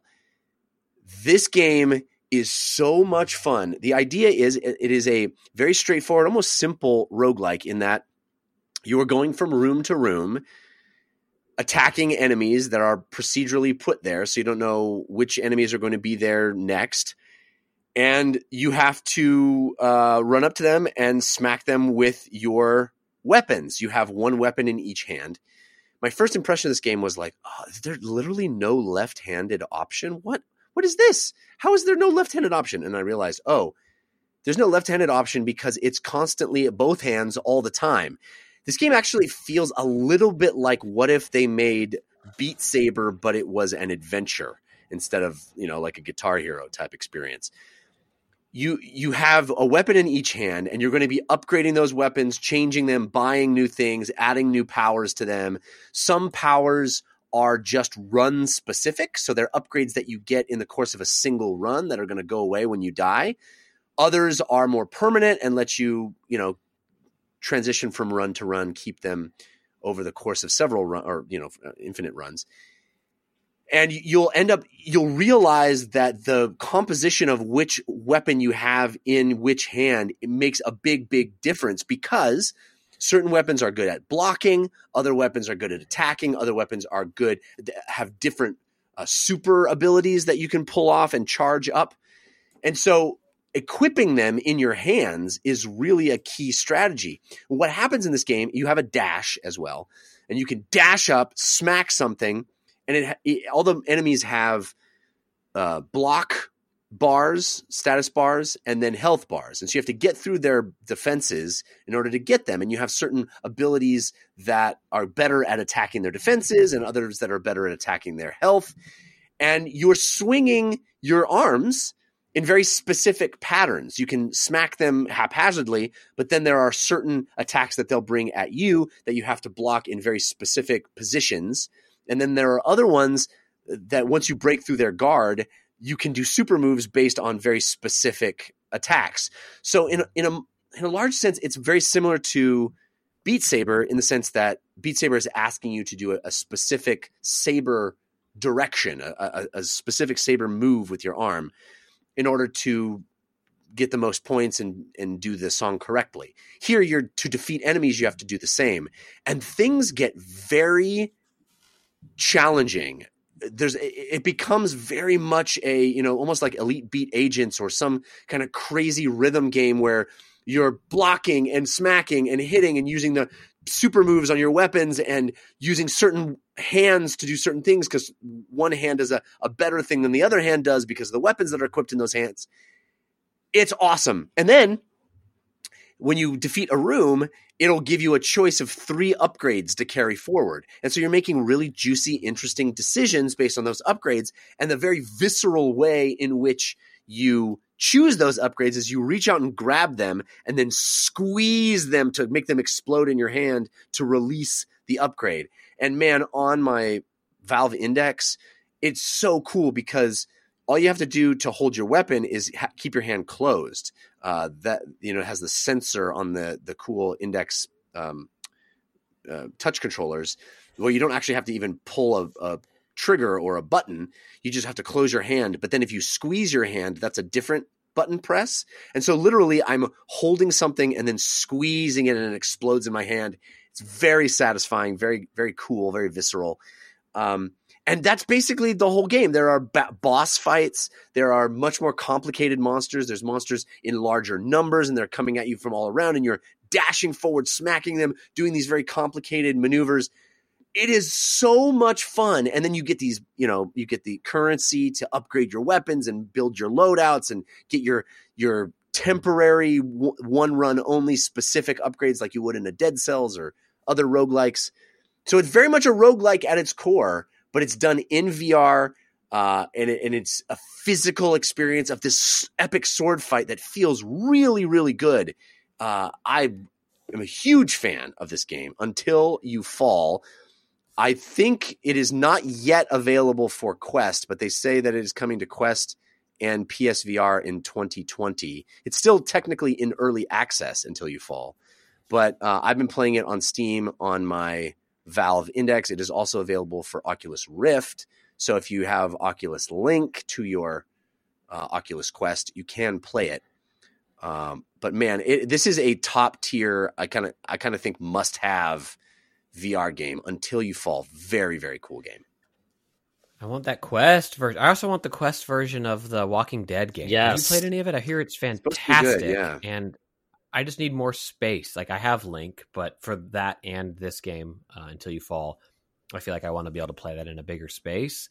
So I want that Quest version, which apparently The Walking Dead is also coming to Quest. But that's one game that I've been Christian, out. I think you're gonna really dig this game. It's super fun. It's really fun. I mean, I know you liked um, Beat Saber, and it has that same that same feeling to it. it but it but it's structured in a way awesome. that's more um, you know, more fantasy, more story, more uh, cool fantasy world that you're moving through. It's awesome.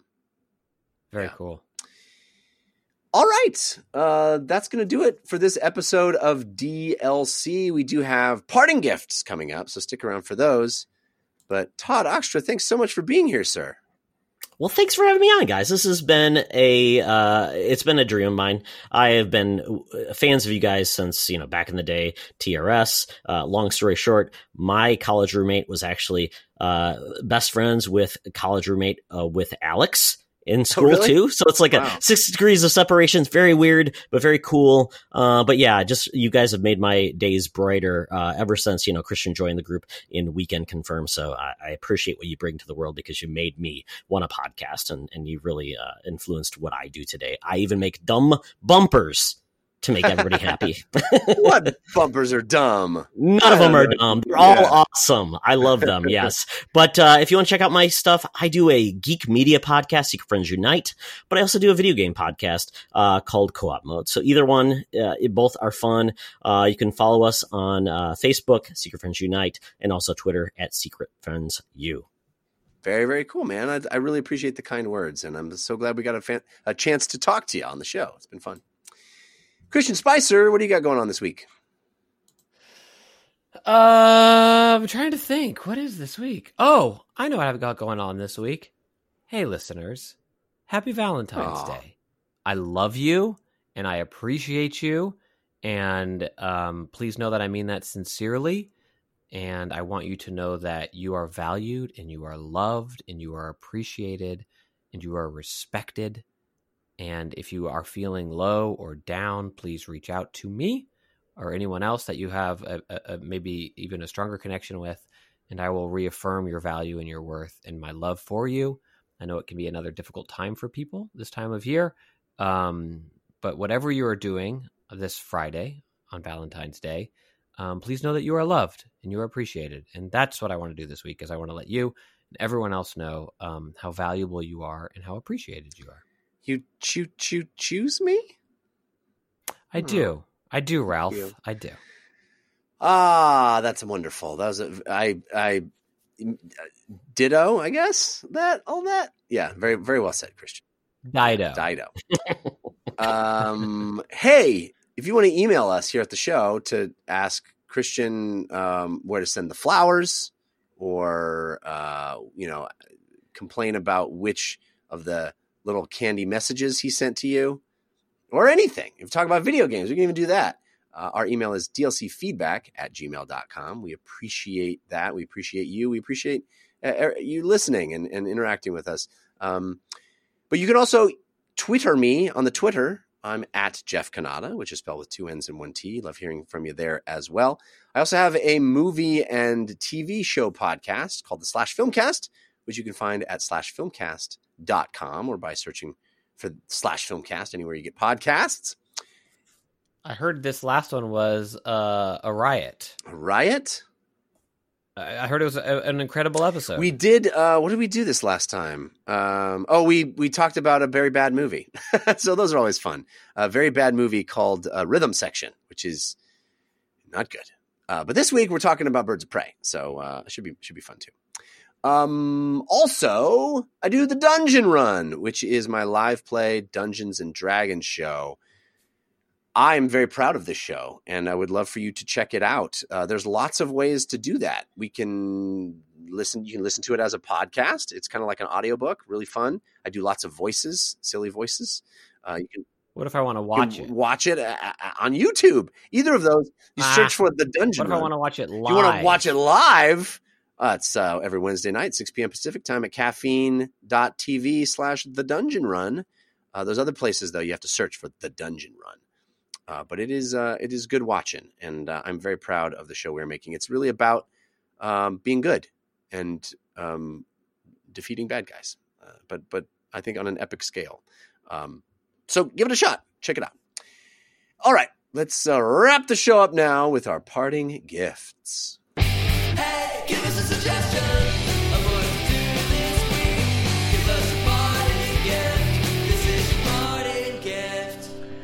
Todd, do you have a suggestion to help people get through their week? I have two, one for me, one for my son. Uh, Okay. The first is the toys that made us on Netflix. Um, I watched the wrestling toy episode at Jeff, and I think you would love this. And Ooh. the this series is so good because it's not just about you know being nostalgic about the toys we grew up on, but it's also telling us how they were created, how they were pitched, how they were actually developed, and all the people behind them. Which this is really fantastic. So if you like Teenage Mutant Ninja Turtles, Transformers, Masters of the Universe, Barbie, Hello Kitty, whatever you're interested, it's all there. But the wrestling one is fantastic because it's kind of goes behind the scenes about wrestling and all the craziness that went behind the scenes and the toys. And it's just so much fun. It's 45 minutes of really awesome entertaining documentary. So check it out. They also make the movies that made us as well.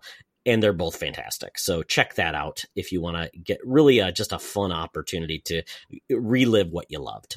So Cool. Check Both that on out. Netflix, right?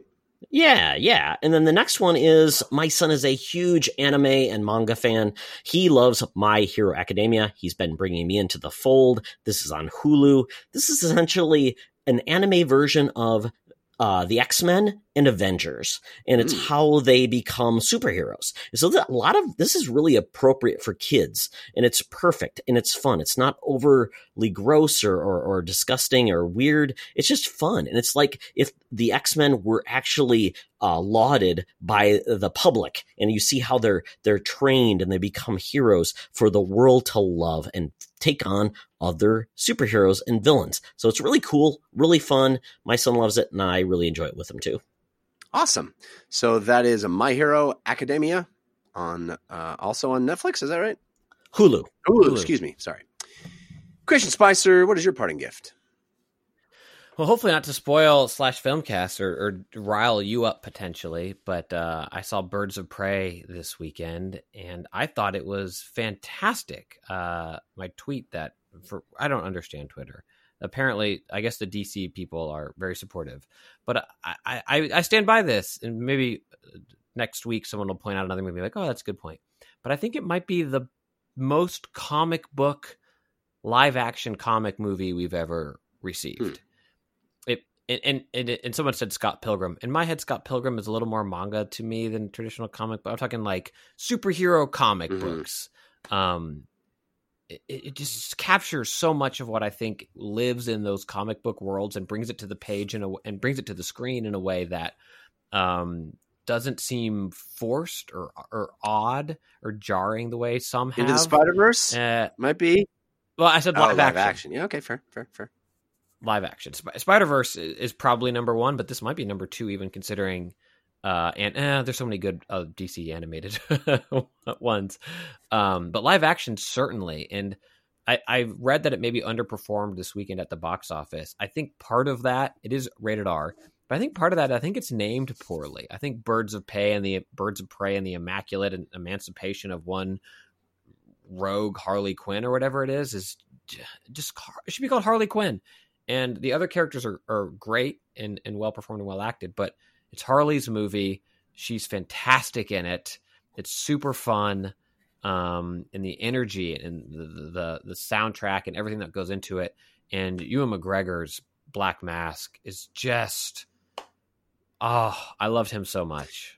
I, I have spoilery stuff I'd love to talk about for this movie, but I won't right now. But uh, go see it. Go see it. I think it's really beautiful on a big screen as well. Birds of Prey. It uh, it blew It's me funny. away. Uh, uh, Dave fun. Chen tweeted uh, a comparison of um, Birds of Prey, $34 million opening weekend, underperforms, is the headline.